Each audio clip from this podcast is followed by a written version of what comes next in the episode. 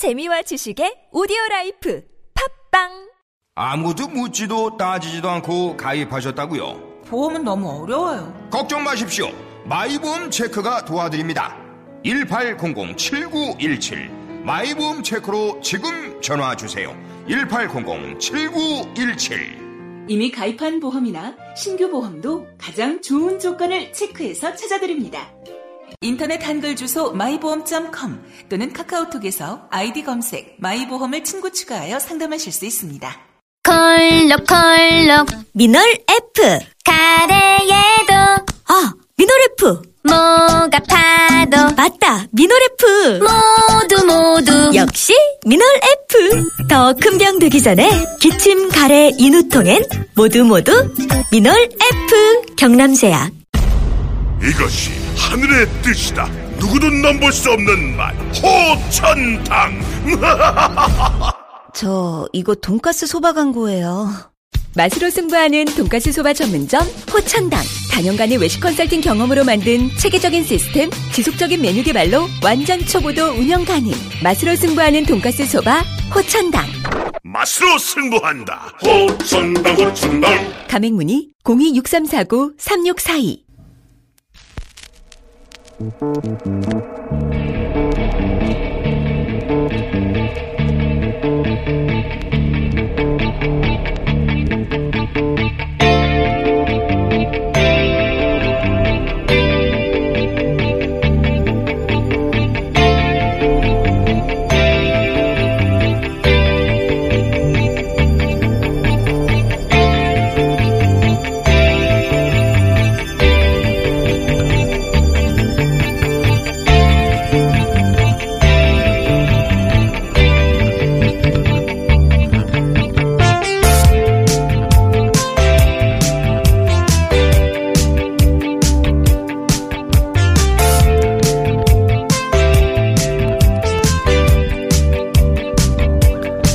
안녕하세요. 김호준입니다. 2014년 4월 16일 세월호 사고 당일 조선일보는 사고 발생 채 5시간도 지나기 전인 오후 1시 52분에 세월호 보험 학생들은 동부화재 여객선은 메리츠 선박보험 가입 이런 제하로 1인당 사망시 얼마 휴대품 한 개당 얼마를 보상한다는 기사를 온라인으로 냅니다. 동아일보도 마찬가지였습니다. 당일 저녁에는 MBC가 이브닝 뉴스라는 특보로 해운 공제회에서 인명피해 최고액 얼마, 여행자 보험에서 사망 시 얼마 하는 보도를 냅니다. 그때는 세월호 선체가 완전히 침몰하기도 전입니다. 보수 매체들은 한 사람 사망할 때 돈을 얼마 준다는 보험 이야기를 왜 그렇게까지 처음부터 줄기차게 했을까? 그 시절 정권과 기관들은 이 보험 이야기를 인양에 막대한 세금이 들어가는, 들어간다는 세금 프레임과 함께 더 많은 보험금 타내기 위해서 생떼를 쓰는 유가족이란 프레임으로 이용했죠.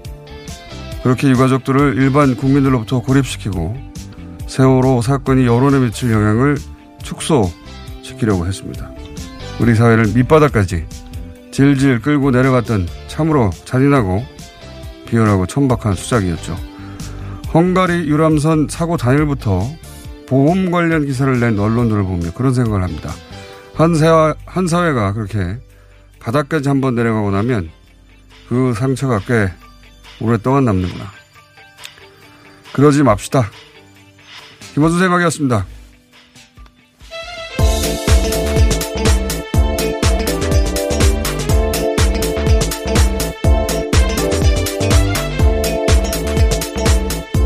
시사인의 김은지입니다. 예. 그 보험 기사가 정말 빨리 나왔어요.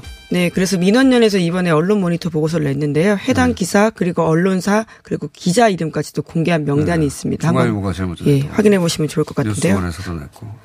중앙일보가 먼저인지 뉴스원이 먼저인지 제가 잘 모르겠는데 하여튼 주요 매체들은 그런 데서 냈고 세월호 때는 정말로 빨리 나왔습니다. 이게 이게 어 오전 8시께 8시 50몇 분께 어 첫 어, 사고 관련 전화가 접수됐는데 이 기사가 난 게 1시께예요.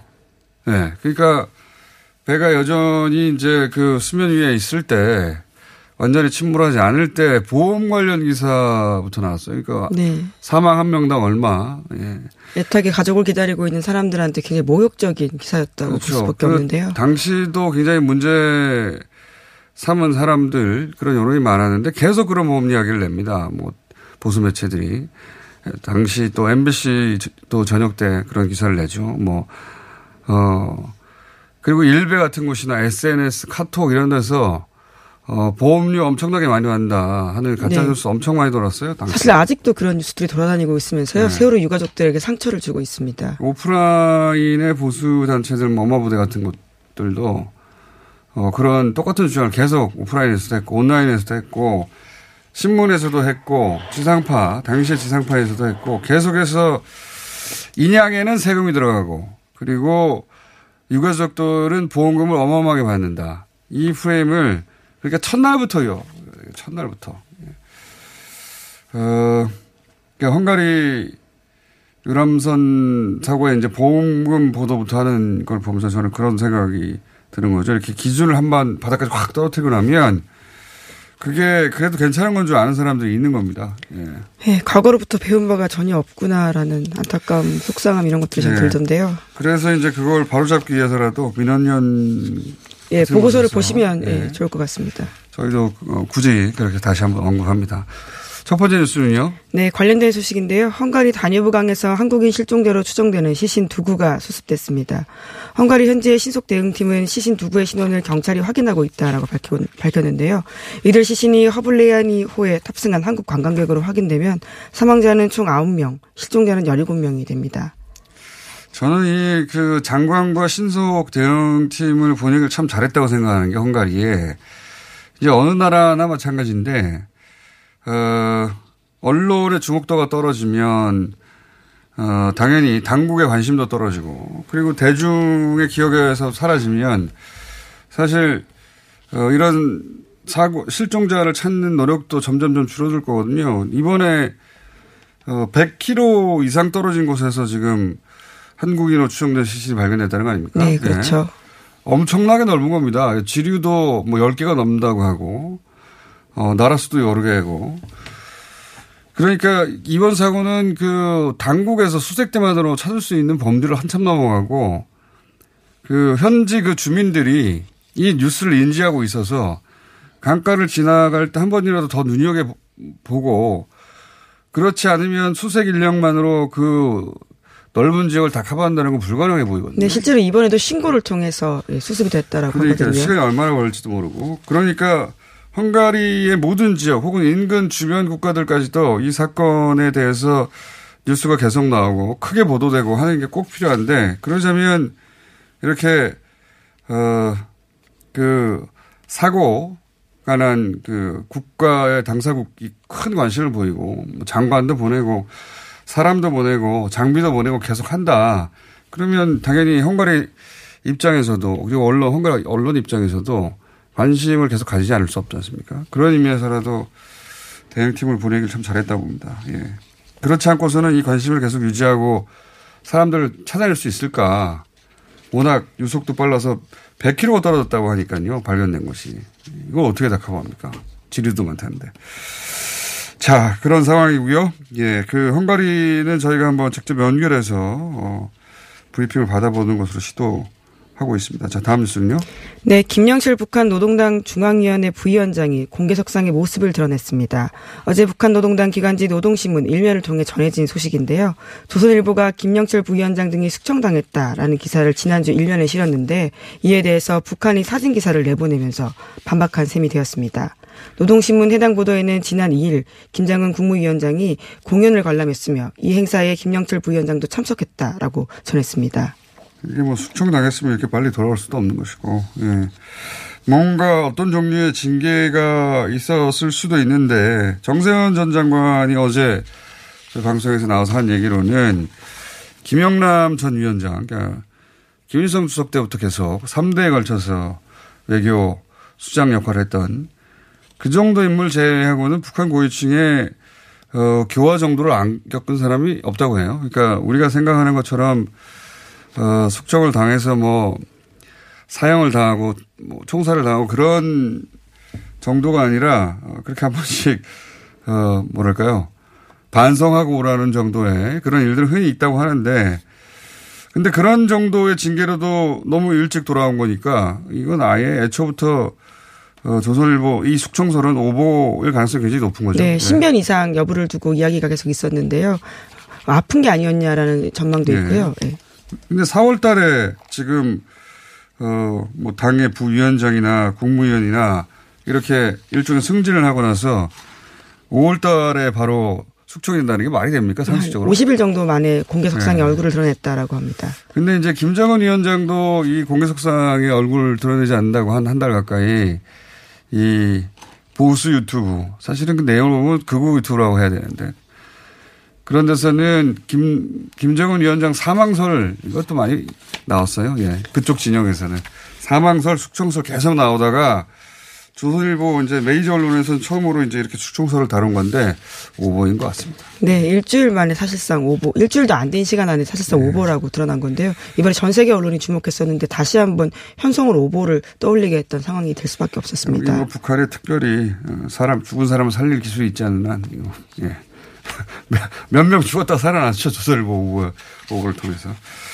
자 다음 뉴스는요. 네, 삼성 바이오로직스 관련된 소식인데요. 과거 삼성 미래전략실이 2011년 12월부터 삼성 바이오 에피스의 콜옵션을 부채로 계산해서 가치 평가를 속였다고 오늘 아침 한겨레 신문이 보도했습니다. 이때는 삼성 바이오로직스와 바이오젠이 합작해서 삼성 에피스를 설립하기로 한 시기인데요. 현재까지 검찰 수사로 드러난 시기 중에서 가장 이른 때입니다. 그러니까 삼성이 2015년 이전까지는 그렇게 하지 못했다라고 했는데 또다시 거짓말이 드러났다라고 볼 수 있습니다. 이제 콜옵션 얘기는 관련 보도는 이제 계속 나오는데 이제 이게 보면 어려운 말이 너무 많이 등장해가지고 예. 계속해서 설명을 해설을 해오고 있는데 이제 뭐 여러 번에서 이제 잘 아시는 분도 있겠지만 이거 단순화시키면은 콜옵션이라는 어, 회사에는 부채 라고 할 수밖에 없는 그걸 어, 삼성이 계속해서 숨겼다는 거죠. 예, 그게 핵심입니다. 근데 지금 드러나고 있는 건 어, 삼성은 그 빚을 해명은 숨긴 게 아니라 회계에 반영할 필요도 없을, 없을 만큼 가치가 없었기 때문에 반영하지 않았다. 왜 이런 해명을 삼성이 해왔냐면 이제 콜옵션이라는 건 합작을 했는데 회사가 잘 나가면 그 주식을 살 권리란 말이죠. 그러면 어, 회사가 잘 나간다면 건 주가가 오를 테고 그러면 싼 값으로 그걸 살 수 있으면 사가는 쪽은 좋은데 반대로 그걸 내줘야 하는 쪽은 빚이 되는 거죠. 삼성이 이제 내줘야 하는 쪽이었던 거예요. 근데 삼성은 그 에피스라는 자회사가 복제하기를 개발하기 전까지는 회사 가치가 너무 낮았다. 그래서, 구체적으로 평가할 수 없었다 그렇죠. 이렇게 주장하고 있습니다. 얼마를 내줘야 되는지 가, 어, 어, 계산할 필요가 없었다. 왜냐하면은 회사 가치가 낮아서 안 사갈 테니까. 그러, 그래서 회계에 반영하지 않았다. 장부에 쓰지 않았다. 이게 이제 해명이에요. 근데 지금 계속해서 나오고 있는 문건들 오늘 보도된 것들 포함해서 내용은 뭐냐면 그게 몰랐던 게 아니라 삼성은 처음부터 이 콜옵션을 계산하고 있었다. 이런 문서들인 겁니다. 그러니까 검, 거짓말을 했다는 게 계속 드러나는 거죠. 예. 어, 그러니까 회사를 세울 때부터 이미 그 콜옵션을 계산하고 있었다. 그걸 회계 장부에 일부러 반영을 안 했다. 왜, 왜냐하면 그걸 반영하면 빚이 너무 커지니까 빚이 너무 커져서 어, 제일모직 삼성물산 합병할 때도 불리하고 상정도 못하고 그렇게 되는 거죠. 네, 결과적으로 이재용 부회장의 승계 문제와 관련해서 이 모든 것들을 버렸다라고 보면 될 텐데요. 관련된 증거 자료들이 계속해서 검찰에서 나와 나와서요. 이번에는 보고서가 나왔다라고 합니다. 그러니까요. 삼성은 스스로 회사를 세울 때부터 이미 이 콜옵션을 계산하고 있었는데 어, 삼성은 이걸 2015년에 가서야 계산했다. 그리고 그 사이에는 회계 법인에도 숨긴 게 이제 이번에 드러난 거죠. 회계 법인이 이걸 알았다면 이걸 반영하자고 했을 테니까요. 그러면 빚이 커졌을 테니까요. 장부상. 그러면 상장도 못 하는 거죠. 그래서 회계 사기라고 하는 겁니다. 네, 근데 속인 게 워낙 한두 개가 아니어서요. 지금 굉장히 네. 헷갈리는 상황이긴 합니다. 어쨌든 삼성이 정말 거짓말을 어마어마하게. 조작을 한 거죠. 근데 이 액수가 조단이고 이걸로 대출도 받고 이것도 상장 이걸로 상장도 했기 때문에 거기다 국민연금까지 있는 이슈거든요. 엄청난 범죄인 것이고 그게 또 이재용 부회장의 승계하고도 관련이 있는 거라서 이거는 지난 국정농단 관련한 이재용 부회장의 건과는 별개의 건이고 X로 따지면 그때보다 더 큰 겁니다. 큰 겁니다. 그때는 이제 최순실 씨에게 말을 사주고 하는 뇌물들이잖아요. 예. 몇백억대. 이거는 조단입니다. 자, 다음은요. 네, 자유한국당 김성태 의원의 딸이 KT에 부정 채용됐다라는 의혹이 있는데요. 현재 검찰이 수사하고 있습니다. 김 의원은 계속해서 혐의를 부인하고 있는데 어제 저녁 MBC가 관련된 보도를 했습니다. 김 의원 쪽 부인과 비서관 명의로 된 휴대전화로 KT 임원들과 30여 차례 전화 통화를 한 정황이 드러났다라고 하는데요. 이 사건이 불거진 이후에 한 행동이라고 합니다. 이게 이제 부인하고 자녀 폰으로 통화했다는 건데 부인이 KT 임원하고 통화할 이유는 없잖아요. 그러면 어, 자녀가 임원들과 통화를 했거나 아니면은 어, 김성태 의원 본인이 통화했거나 둘 중에 하나겠죠 최소한 굉장히 불리한 정황이 나왔네요. 예. 또 증거를 은폐하려고 한 게 아니냐라고 의심할 수밖에 없는 정황이긴 그렇죠. 뭐 합니다. 통화 내용 자체는 없겠지만 통화를 30분이나 넘게 이 사고가 불거진 이후에 했다고 하니까 어 그게 만약에 김성태 의원이 전화한 것으로 나온다면 굉장히 불리한 정황이 또 나온 게 되겠습니다. 네, 물론 MBC에 대해서 MBC 보도를 보면요, 김 의원은 정확한 사실관계를 파악하는 데 대응하겠다라고 이야기한다고 합니다. 본인 뭐 그 말로만 따지면 본인이 안 했다는 건데. 예, 김 의원 쪽을 예, 쪽에서 그렇게 네. 이야기했다고 합니다. 자, 그건 그렇게 진행되고 있고요. 어, 다음 뉴스는요? 네, 청와대가 차기 검찰총장 후보 8명을 상대로 인사검증에 돌입했다라고 밝혔습니다. 다음 달 말 문무일 검찰총장이 물러나는데요. 그 후임 인사가 지금 진행되고 있다라고 합니다.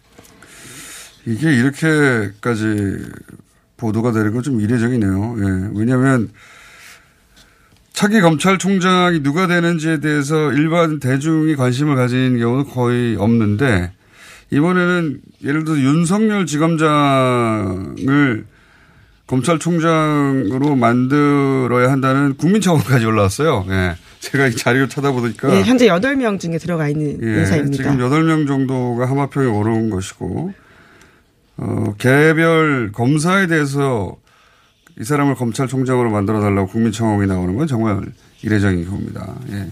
아무래도 이제 윤석열 지검장이 이제 특검을 통해서, 그리고 최근에 삼바 수사를 통해서 지지도나 지명도가 굉장히 높다는 거고요. 예. 그리고 아마 검경 수사권 조정 때문에도 어, 다음 검찰총장이 누가 되느냐 관심도도 높고 그러다 보니까 어, 관련 기사가 개- 굉장히 많이 나옵니다.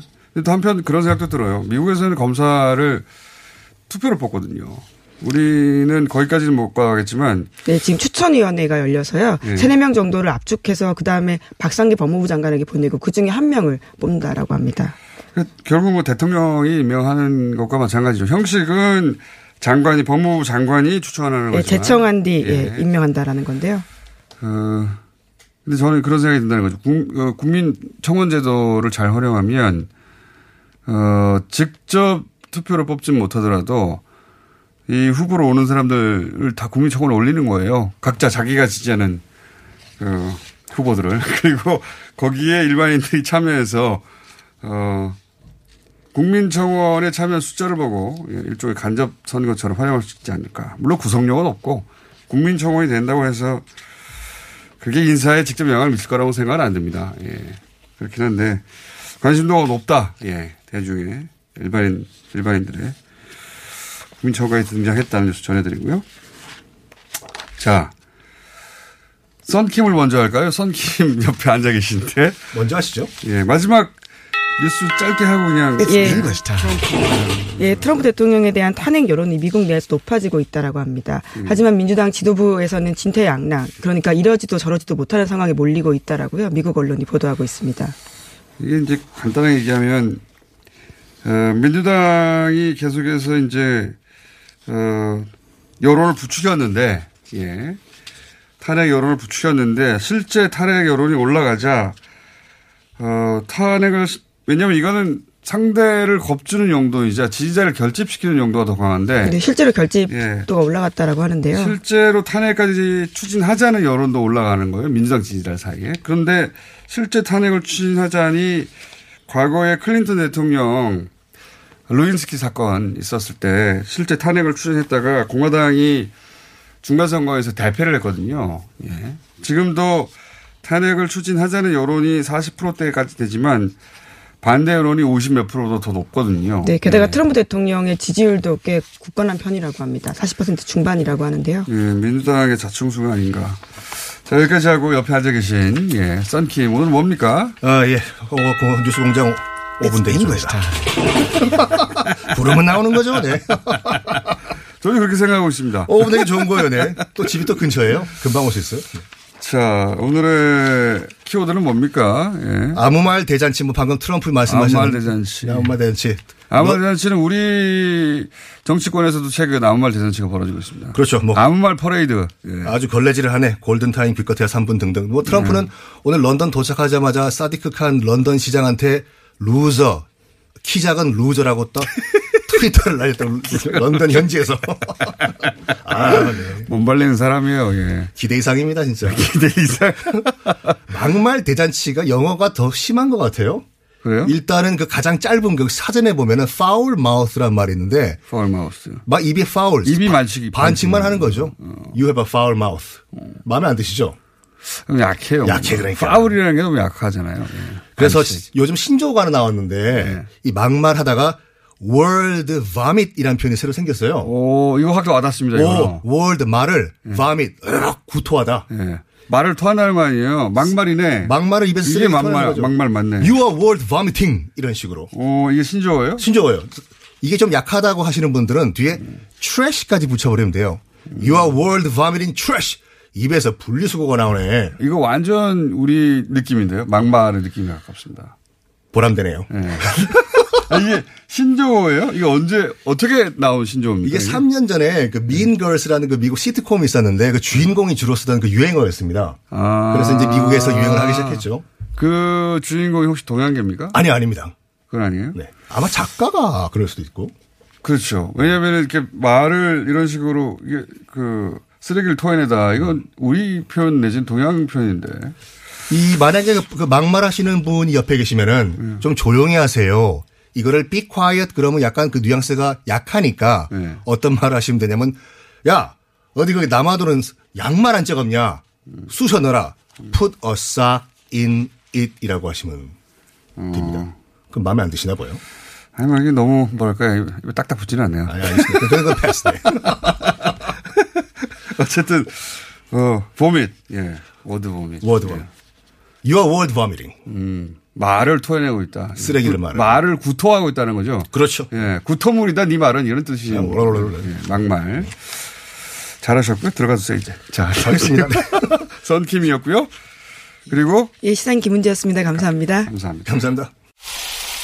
아 시원하다 오빠 나 오빠 로션 좀안 돼. 저번에도 쓰고 가져갔잖아. 오빠 거 엄청 좋던데 얼굴이 환해지는 게 남자 화장품이 왜 이렇게 좋아? 갈색병 원료, 명품 bifida가 고함량으로 들어가 있다네. 오빠 이거 바르고 얼굴 엄청 환해졌잖아. 아 그게 다 로션 덕분이었구나 빨리 내놔 나 좀 쓰게 바르는 순간 살아나는 환한 얼굴. 여자가 탐내는 남자 로션 헤이브로 맨즈 브라운 올인원 로션 지금 포털에 헤이브로 검색하세요 아무 소리도 없어 당황하셨지요? 아무리 힘줘도 소식이 없으면 사고입니다. 내 몸에 하이패스 장사랑닷컴 아무 음식이나 드시고 토끼가 되셨나요? 인간답게 먹고 토끼처럼 싸면 사고입니다. 내 몸에 하이패스 장사랑닷컴 광고와 실 제품이 일치하는 회사 장사랑닷컴 앉자마자 밀려오는 배출의 카타르시스 미궁 대장사랑 박지 씨, 요즘 코어 매일 먹는데 너무너무 좋아요. 왜 좋은 거죠? 아홉 가지 기능성 원료가 활력을 충전해주거든요. 또 매일 먹어야 하는 멀티비타민을 한 번에 섭취할 수 있는 종합 건강기능식품이에요. 이야, 마카도 들어가네요. 네, 페루산 마카도 아주 풍부하게 들어가 있어요. 박지 씨도 매일 먹어요? 물론이죠. 오창석 박지희가 추천하는 코어업.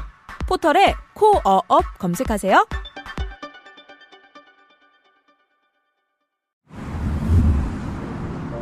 자동차에서 발생한 대기오염 물질이 서울에서 발생된 미세먼지의 3분의 1을 넘게 차지한다는 사실 아시죠?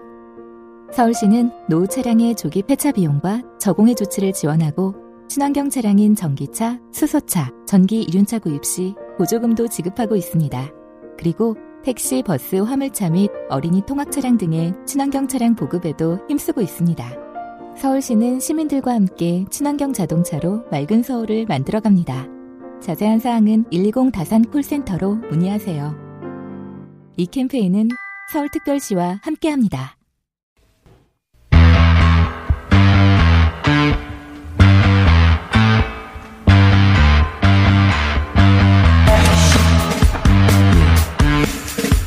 지난달 스트레이트에서 다룬 바 있고 뉴스공장에서도 한번 다뤘습니다. 자유한국당 이정명 의원이 군 복무 북모 발음이 이렇죠 오늘 군 복무 시절에 어, 영웅담으로 알려진 그 사건이 이게 조작된 거였다. 예. 어, 추가 취재와 보도가 있었는데요. 예, 이영주 기자 다시 모셨습니다. 안녕하십니까? 안녕하십니까? 예.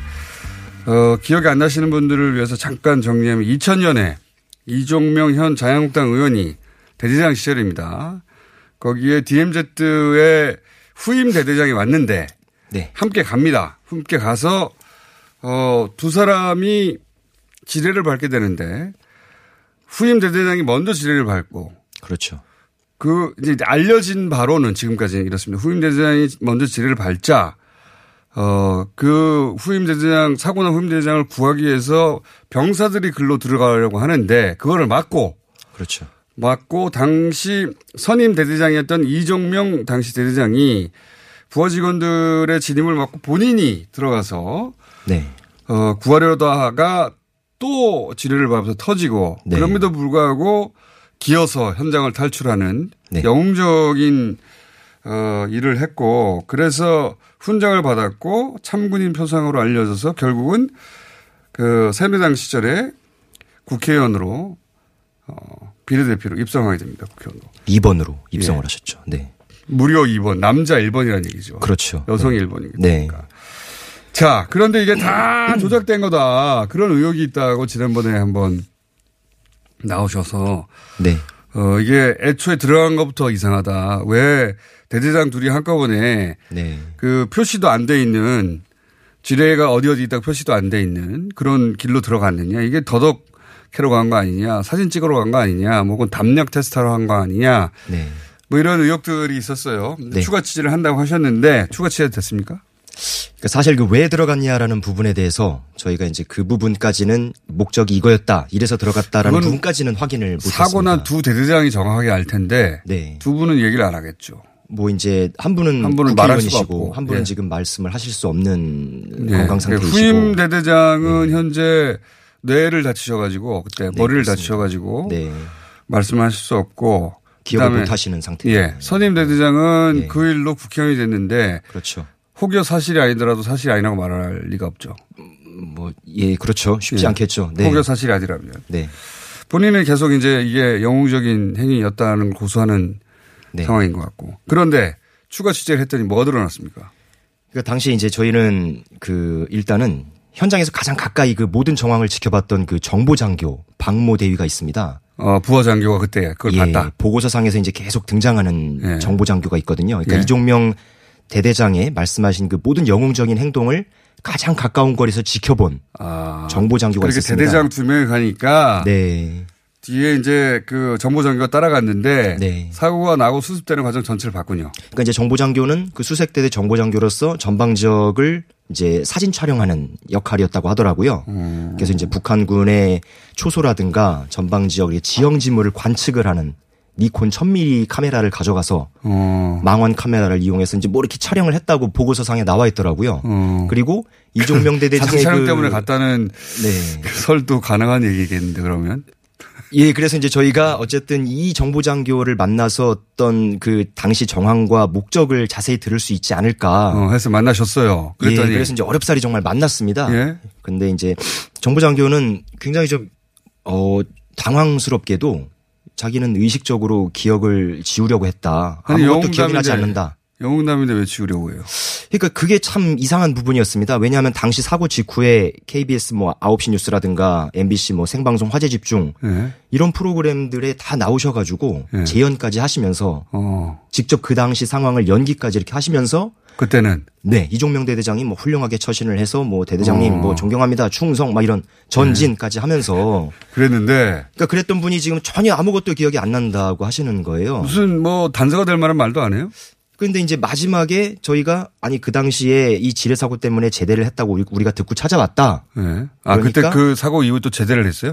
그러니까 전, 이제 그 전역을? 예, 육사 출신이기 때문에 딱 그 5년만 채우고 그 직후에 이제 전역을 했다고 저희가 처음에 들었습니다. 음. 그래서 이제 이분을 만나면 좀 이야기를 소상히 듣지 않을까 해서 갔던 건데 네. 기억을 지우고 싶다. 예, 지우고 의식적으로 기억을 지우려고 했다. 그래서 아니 전역을 그때 그 사고 때문에 했다고 들었다. 네. 그러니까 그 사고 때문은 아니고 김은중이 사건 이야기를 하더라고요. 어. 그러면서 이제 김은중이 사건을 조사하다가 자기는 제대를 했다. 네. 그러면서 군대 썩었다 그러고 군대 썩었다. 깜짝 놀랐죠. 그래서 어? 썩었다. 그래서 예, 그러면서 그러니까 사건의 내막은 얘기하지 않지만 예. 어쨌든 그건 지워버리고 싶고 군대는 썩었다라는 의미심장한 말을 남겼다. 그러면서 그 뒤에 이어진 말이 이것도 마찬가지예요라고 하는 겁니다. 이 사건도 네. 그래서 어떤 게 마찬가지입니까라는 부분에 대해서는 더 이상 말씀을 안 하셨고 본인도 거기에 일정 역할을 했으니까 말하고 싶지 않은가 보죠. 예, 아마도 이제 그런 게 아닐까 추정을 했고 다른 병사들 있지 않습니까? 병사들. 장교 출신은 그렇다고 치고. 네, 병- 그래서 어 이게 정말 조작된 뭔가 있다 이제 싶었던 거죠, 확실히. 예, 미화된 조작된 영웅담이 분명 가짜 영웅담이 분명하겠다라는 네. 어떤 심증을 갖고 병사들 찾는 데 나섰습니다. 그래서 네. 보고서를- 찾았어요? 보고 예? 보고서를 아, 보고서부터 찾았다. 당시. 아, 그러니까 보고서를 보니까 이제 15명이 나오거든요, 병사들이. 그래서 음. 이제 병사들 찾는데 이제 주력을 했죠. 예. 그래서 이제 어렵게 몇몇, 몇몇 병사들하고 연락이 닿았는데. 그 당시에 사건 현장을 네. 수습했던 그렇죠. 이게 아. 당시 이제 수색 작전이라는 게 이렇게 일렬 종대로 들어갔다고 하더라고요. 예. 당연히 이제 70cm 넓어야 1m 폭의 예. 길이니까 일렬 종대로 쭉 작전을 그렇죠. 들어가는데 가장 그 당시 현장 사고 현장에서 앞에 있었던 예. 그 병사가 저희한테 이제 이야기를 해 주신 거죠. 이거 네. 흥미진진합니다. 뭐 뭐랍니까? 그 병사의 얘기는 예. 앞서 말씀하셨던 공장장님께서 말씀하셨던 이종명 대대장이 사고가 나니까 황급하게 병사들이 있는 쪽으로 와서 예. 후임 대대장이 사고다. 예. 너희들은 위험하니까. 요청과 예. 상황 보고를 하고 위험하니까 들어가지 오지 마라. 마라. 내가 가서. 내가 가서 내가 나온 길이니까 내가 혼자 가서 구해오겠다. 어. 라고 이제 들어갔다는 거고 그 과정에서 이종명 대대장 본인도 지뢰를 밟았다는 거고 예. 그러니까 병사들이 놀라서 가려고 하지 않았겠습니까? 그러니까 예. 이종명 대대장이 위험하다 오지 마라. 오지 마라. 내가 나가겠다. 그게 미담 아닙니까? 그게 바로 이제. 군가 제목이기도 하죠. 예. 위험하니 내가 간다. 예. 그래서 이제 본인이 나왔다는 겁니다. 한 15m, 아, 그렇게 해서 20m 정도. 군가도 만들어졌나요? 예, 군가 위험하니 내가 간다. 예, 찾아보시면 아, 예, 그럼 군가도 만들어졌고. 비장한 군가가 당시. 군이 예. 노력을 많이 했군요. 영웅담을 예. 만들기 위해서. 그런데 그런데 이제 이 모든 그걸 본, 이야기들이 사람, 본 사람 이 뭐라고 그럽니까? 병이 병사. 그 병사의 이야기는 저한테 굉장히 처음 한 얘기가 제가 이제 물어봤죠. 그 내용을 토대로 네. 이- 이런 이런 이러한 게 사실입니까? 그 병사의 이야기는 아니 앞뒤 정황을 보면 거짓말인 거 뻔히 다 아시면서 네. 그런 걸 묻냐. 우린 뻔히 모르죠. 그냥 의심만 할 뿐이지. 예, 그- 그런 말이 있었고요. 그리고 이제 뭐 포복으로 기어 나온 게 사실입니까? 라는 질문에 대해서도 아, 그럴 수가 없었다. 당시 이제 사고 난 지점에서 가만히 누워 있었다. 네. 그러니까 이제 보고서 상에는 굉장히 이종명 대대장이 왔다 갔다 하면서 그렇죠. 일사불란하게 일단 지휘를 하고 와가지고 예. 부하들한테 얘기하고 다시 들어가서 예. 터지고 그리고 나서 기어서 네. 그, 그 시신을 구해내고, 막 그 부상자를 구해내고 뭐 이런 과정 한세 그렇죠. 번을, 세 번을 반복해 왔다 갔다 해야 되는데. 예, 그러니까 좀 이 보고서 자체가 좀 뭔가 맞지 않는 이상하게 좀 작성이 돼 있는 보고서였는데 그래도 어쨌든 일사불란하게 지휘하고 살신성인의 참군인 어떤 그 모습을 보였다고 이제 그 내용이 적혀 있는 거니까 그 내용을 조목조목 물어봤죠. 이게 네. 사실입니까? 사실입니까? 이건 어떻게 된 겁니까? 라는 모든 그 질문에 대해서 그럴 수 없다. 사실이 아니다. 내 기억과는 다르다. 그런 일 없었다. 다 이렇게 부정을 하시더라고요. 그걸 종합하면 어떻게, 어떻게 됐다는 거예요? 실제 당시 상황은. 그러니까 이제 병사의 기억은 병사의 증언은 대대장 두 명이 수색로가 아닌 곳을 들어갔고, 예. 그러니까 이제 물론 사고 직, 지점 직전까지는 수색로를 따라서 갔는데 갑자기 거기서 거기서, 버- 대대장 두 벗어났다. 명이 수색로가 아닌 곳으로 들어갔고, 벗어났고. 그러니까 왜 들어갔는지는 병사도 정확히는 모르고요. 그 두 사람은 알겠죠. 예. 그리고 이제 같이 갔던 중대장까지는 알겠죠. 그러니까 입을 다물고 있고 군대가 그분은 썩었다고 현역. 군인이어가지고 네, 아, 말씀을. 안 하고 계시고. 그러니까 어쨌든 그 세 사람이 수색로를 벗어나서 들어갔고 병사들은 이제 그 대기 장소에 있었는데 갑자기 연이어 1분 안쪽으로 짧은 시간 안에 폭음이 두 번 들렸다는 겁니다. 어. 그래서 그 사이에 왔다 갔다 한건 없었고요. 그런 거는 전혀 없었고 그래서 자기들과 같이 있었던 병사들과 같이 있었던 소대장과 부소대장이 대검으로 땅을 땅을 찔러서 들어가서 구해왔다. 두 사람 모두를. 예. 아, 이게 전부라는 겁니다. 스토리가 완전히 다르네. 그러니까 전혀 다른 거죠. 사실 영웅은 소대장과 그 병사들이 사실은 영웅이라고 볼 수 있는 거죠. 그러네요. 네. 그러니까 후임 대대장이 먼저 사고가 나고 네. 선임 대대장이 이제 그 폭발하니까 네. 예, 지뢰가 폭발하니까 어떻게 그 자리에서 구해내려고 혹은 뭐 끌어내려고 하다가 또 폭발해서 네. 두 사람 다 쓰러져 있고 네. 그걸 그냥 병사들이 가서 구해왔다는 거 아닙니까? 그렇죠. 영웅담하고 아무 상관없는 거 아니에요? 영웅담이라고 볼 수 없죠. 예. 징계를 받아야 되는 사안 아닙니까? 그렇죠. 규정을 지키지 않은 그런 문제점들 때문에 야. 징계 대상이죠, 사실은. 예. 이 사고가 영웅담으로 미화될 수 있었던 당시 상황에 대해서 말씀하셨잖아요. 뭐 린다 김 네. 스캔들도 크게 있었고 당시에 네, 또 네. 어. 그 공금횡령 해 가지고 군이 네. 도주하는 장교가 사건도 있었고 뭐 이런 여러 가지 사건이 한 번에 불거지면서 군에 대한 여론이 안 좋았기 때문에 군이 이렇게 미화하는 어떤 판단을 하지 않았을까 네. 이렇게 추정하셨잖아요. 네네. 그렇게 추정할 만한 또 추가된 취재도 있습니까? 뭐 예를 들어서 그, 네. 그 라인이, 예. 그 라인이 그 라인이었다든가 뭐, 뭐 없습니까 혹시? 그 사실 뭐 이번에 그 한마디로 사람 만나는데 힘을 쏟다 보니까 예. 사실 이제 그 부분까지 예. 맥락까지는 저희가 깊게 파고 들어가지 못했고요. 3탄까지 하시려고요? 예, 뭐 부장님이 시키시면 해야죠. 예. 2탄까지는 왔네요. 그러니까 네. 당시 현장에 있었던 목격했던 사람들 얘기로는 그런 영웅적인 행위는 전혀 없었다는 거잖아요. 그렇죠. 사실 이 표현하기 좀 애매합니다만은 뭐 사실 날조에 가깝다, 허구에 가깝다 그렇게 일관되게 병사들과 수사관들이 증언을 하고 있습니다. 그 사, 그, 지뢰가 연달아 터졌고, 그래서 두 대대장은 다 쓰러져 있었고, 네. 그것을, 어, 병사들이 그 야삽을 찔러가며, 네. 대검으로. 아, 대검을 네네. 찔러가며 들어가서 구해낸 네네. 병사들의 영웅담이, 예. 사실 소대장과 병사들의 영웅담이 육사 출신 대대장의 영웅담으로 돌변해 버린 거죠. 그 덕에 한 네. 사람은 국회의원까지 됐네요. 그렇죠. 네. 아무래도 3탄 할 것 같아요, 여기서. 3탄 하게 되면 네. 다시 한번 모시기로 하겠습니다. 네. 자, MBC 이용주 기자였- 기자였습니다. 감사합니다. 네, 감사합니다.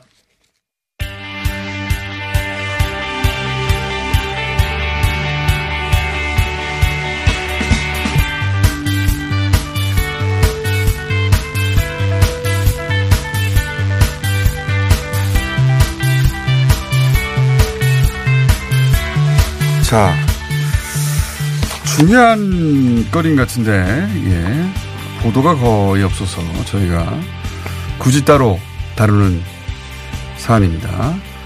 과학기술정보통신부가 마이데이터 사업이라는 걸 추진합니다. 예. 이게 이제 보건 의료 데이터 사업인데 이걸 하게 되면 어, 저희가 계속해서 관심을 가지는 의료 영리화 어, 이게 앞당겨질 수 있다. 이걸 우, 이게 우려된다. 이런 지적이 있습니다. 이게 무슨 이야기인지 짚어보겠습니다. 인도주의 실천 의사협의회 정영종 사무처장 나오셨습니다. 안녕하십니까. 안녕하세요. 처음 듣는 이야기거든요. 이거 진짜. 아, 예, 이게 예. 어렵습니다. 근데 업계에서는 이게 야 이렇게 되면은 이거 그 의료 민영화, 어 의료 영리화 그쪽으로 한 발 더 다가가는 거야 이렇게 걱정한다는 거잖아요. 그렇죠. 저희 시민사회 단체들은 이전부터 그런 주장 많이 했었고, 예, 사실 이게 그런 여러 보험회사라든가 예. 아니면은 뭐 병원이라든가 의료기기 회사라든가 이쪽에서 계속 하고 싶어 했던 사업입니다. 아 그렇군요. 오래된 이야기인데 이제 어. 국민들께서는 잘 일반인들은. 모르죠. 예. 그러니까 한마디로 그 사설 보험회사들이 좋아할 사업이라는 거잖아요. 이게. 맞습니다. 그 이명박 정부 때 미리 말씀드리면은 예. 당시에 이제 이 건강관리 서비스 예. 법이라는 거를 국회에서 예. 당시 이제 그 신한국당? 신한국당이 아니라 제가 지금 헷갈리는데 새누리당 전이니까요. 신한국당이었던 거죠. 아, 예. 신한국당에서 저도 헷갈립니다. 예. 예, 아무튼 예, 추진했던 그런 사업인데 당시 국회에서 이제 통과되지를 못했습니다. 예. 이제 논란이 많이 있었습니다. 이게 민간 기업이 뭐 하자는 건데요, 근데 이게 한마디로. 아, 한마디로 이야기하면은 이제 저희가 지금 의원이나 이런 동네에서 예. 사실은 건강 증진 쪽에 이제 예방 이런 예. 것들을 잘 공급하고 있지는 않은데 예. 그 부분을 이제 사실 국민건강보험법에 따르면은 이제 건강보험이 해야 되는 사업들을 뜯어내 가지고 예. 이제 민간 기업들이 하겠다는 거죠. 그래서 뭐- 잘 이해가 안 돼. 좀 더 자세히 설명해 주세요.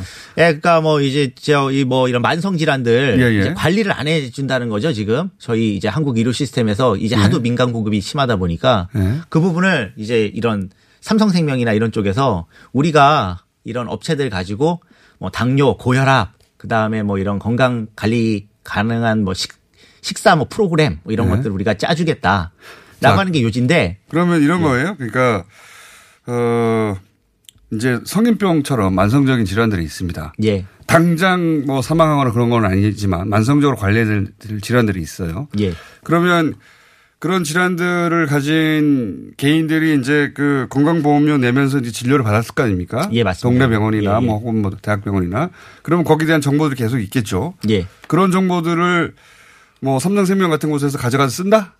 그, 그 가져가서 정보를 쓰는 것뿐만 아니라 예. 사실은 지금 이제 병의원에서 처방하고 병의원에서 이제 그 관리를 하지 않- 하는 것 아니겠습니까? 예, 예. 근데 이제 그 부분을 별도의 이제 뭐월뭐 2만 원, 3만 원 이렇게 돈을 내면서 관리하는 이제 프로그램을 만들어서 상품을 만드는 거죠.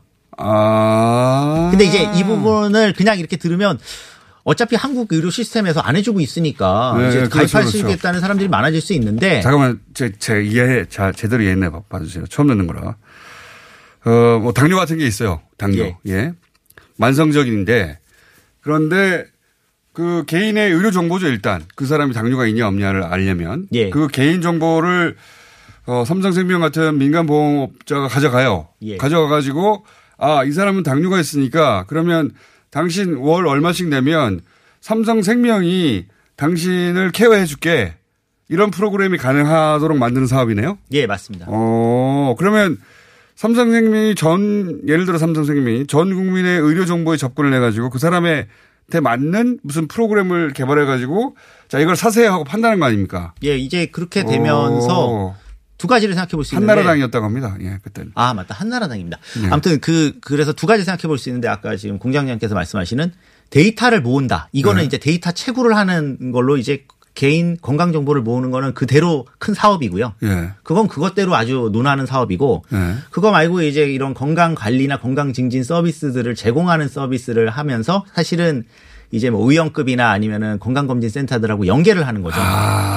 그래서 이제 연성 의료 민영화로 보시면 됩니다. 아, 1차 그게- 의료의 영리병원화 뭐 이런 프로그램에 이제 단계 병원에서 보험을 팔게 만드는 거군요. 그렇게 되면. 예, 의원들하고 이제 연결하게 되는 거고요. 이거는 어. 이제 병원 영리병원은 병원을 영리하는 거지만 얘는 이제 의원들이 이제 아니면 건강검진 이런 센터들이 이제 다 음. 자, 보험회사랑 연계되는 당뇨 있으신데 당뇨용으로 삼성생명이 개발해 놓은 좋은 상품이 있어요. 그거 월 2만 원씩만 되면 당뇨 care 드립니다. 뭐 이런 거 아닙니까? 예, 맞습니다. 그거를 할 수 있으려면 개인의 건강 정보들이 다 한꺼번에 모여서 그 다루기 쉽게 만들어져야 되는데 그게 마이데이터 사업이에요? 예, 그래서 이제 지금 현재의 법상으로는 개인 아하. 건강 정보는 민감 정보입니다. 그렇죠. 그래서 이제 지금 개인 정보 보호법이 상당히 강하거든요. 의료 정보는 특히나 예. 그래서 이것을 어, 열람하고 교류하고 집적화하는 것이 지금 사실 불법인데 예. 과기정통부에서 이번에 이제 마이데이터 사업은 실증 사업이라고 예. 그런 이제 규제를 풀어주겠다고 해서 시범 사업을 이제 8개를 근데 허가를 한 겁니다. 애초에 이런 사업을 하는 표면적인 이유는 뭡니까? 과기정통, 과기, 과학기술정보통신부. 여기서 삼성생명을 위해서 이런 사업을 할 리는 없잖아요. 표면적으로 아. 표면적으로는 이제 그, 내 생활 이겁니다. 뭐 진료 이력부터 생활 습관까지 마이 데이터로 편리하게 건강 관리. 그러니까 아, 자기가 자기 정보를 관리하게 해준다는 거예요? 아니 그 취지는? 본인이 이제 정보 동의를 해서 그런 정보들을 삼성생명 같은데 넘기게 되면 삼성생명에서 앱을 아. 통해서 당신한테 언제 병원에 가라, 언제 약을 먹어라. 그리고 이제 요번에 보면은 이제 삼성생명이 있는 그 사업이 하나 있고요. 그거 말고 여기에 근데 삼성생명이 껴 있어요? 예를 들면? 정확하게 삼성화재가 끼어 있습니다. 아, 이 사업 자체에. 예, 아. 하나의 사업에 삼성화재가 끼어 있고요. 그 사업이 제일 지금 논란이 되고 있는데 예. 그 사업은 이제 개인들한테 아까 이야기한 그런 건강 정보를 가지고 가공을 해가지고 뭐 얼마 걸어야 된다. 뭐 얼마나 뭐를 어떤 식으로 이제 운동을 해야 된다. 뭐 네. 이런 것들을 알려주는 정도인데 가져가는 정보는 진료 기록, 처방 전, 검진 기록 등을 모조리 다 이제 가져가는 걸로 되어 있어서 어, 거기서 깜짝 시작- 놀랄 일이죠. 거기서 시작하는 거군요. 말하자면. 하면 안 되는 사업이네. 하더라도 국가가 해야 될 사업이네요. 예, 맞습니다. 국가가 예. 해야 되는 사업이고 이제 그 보건복지부가 앱을 만들어 가지고 보건복지부에서 개인들한테 이런 서비스를 하는 건 상관없어요.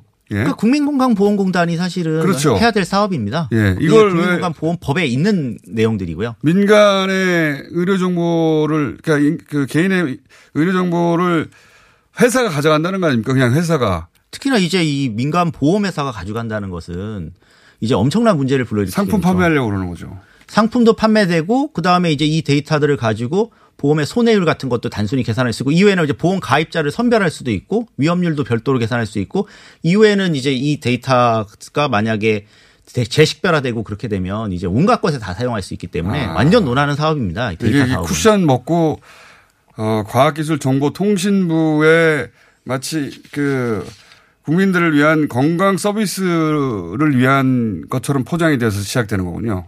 그러니까 항상 이제 이런 데이터 사업에서 예. 건강 관리 환자들한테 국민들한테 뭔가 효용성을 주고 뭐 비용을 절감해 준다 음. 뭐 이런 식으로 이제 접근을 하는데 실제로 그 사업의 내용을 들어가 보면은 재벌들이 다 끼어 있다는 것이고 재벌들이 새로운 이제 돈벌이 수단을 하나 찾아내는 것이죠. 과기부나 또는 의료계 양쪽 모두에서 이런 데이터가 앱을 통해서 국민들한테 제공되면 국민들의 건강 증진에도 도움이 된다. 뭐 이런 이유를 내세울 거 아닙니까? 표면적으로. 그건 저도 내세울 수 있겠어요. 만들 그런 논리는. 예, 예. 근데 실제 뒤에는 재벌들이 있다고 하셨는데 좀 구체적으로 어떻게 재벌이 연결되어 있는 거예요?